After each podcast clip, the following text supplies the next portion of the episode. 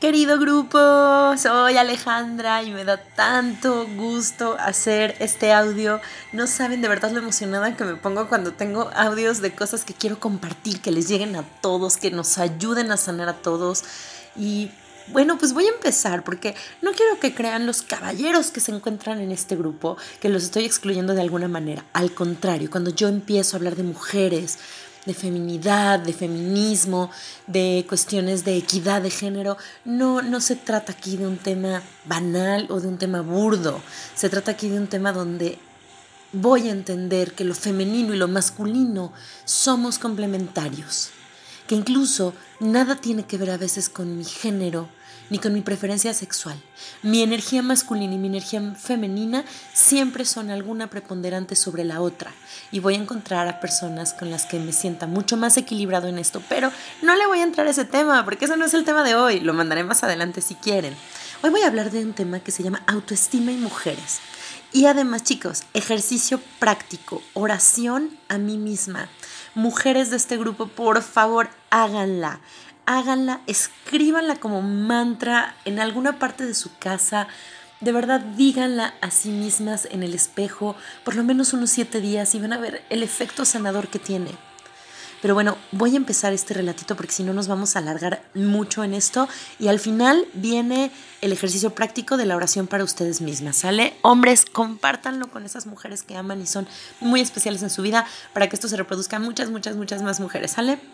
Bueno, algo muy fuerte se sacudió dentro de ella, durante mucho tiempo ocultándose debajo de una máscara, esa máscara de mujer perfecta, perfecta hija, perfecta esposa, madre, hermana, saboteándose ella misma, luchando contra sí misma, mordiéndose los labios, las uñas para calmar un espíritu que se encontraba muy dentro de ella.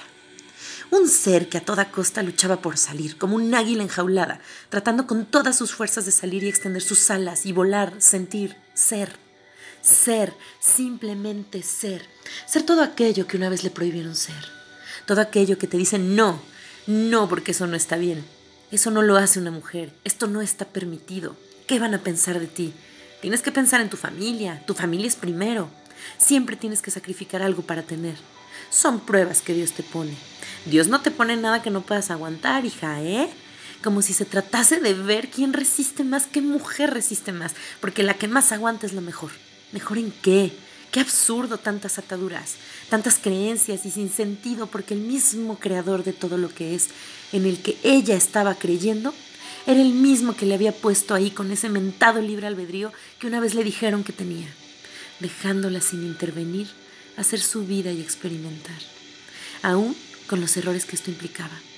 Fue entonces cuando algo dentro de ella la sacudió tan fuertemente y dijo, basta, tengo miedo, sí, pero aún con miedo lo haré. Viviré, sí, viviré porque no sé qué estuve haciendo todo este tiempo.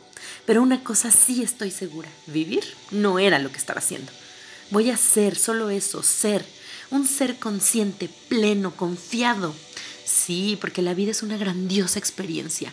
Y fue en ese preciso momento cuando se decidió, estaba lista para disfrutar la vida con total plenitud. Ahí estaba el sentido de la vida, el juego consumado. Una persona supera las creencias heredadas, pues la pureza y la libertad son un atributo inherente del alma. Libérate, despierta y ama incondicionalmente.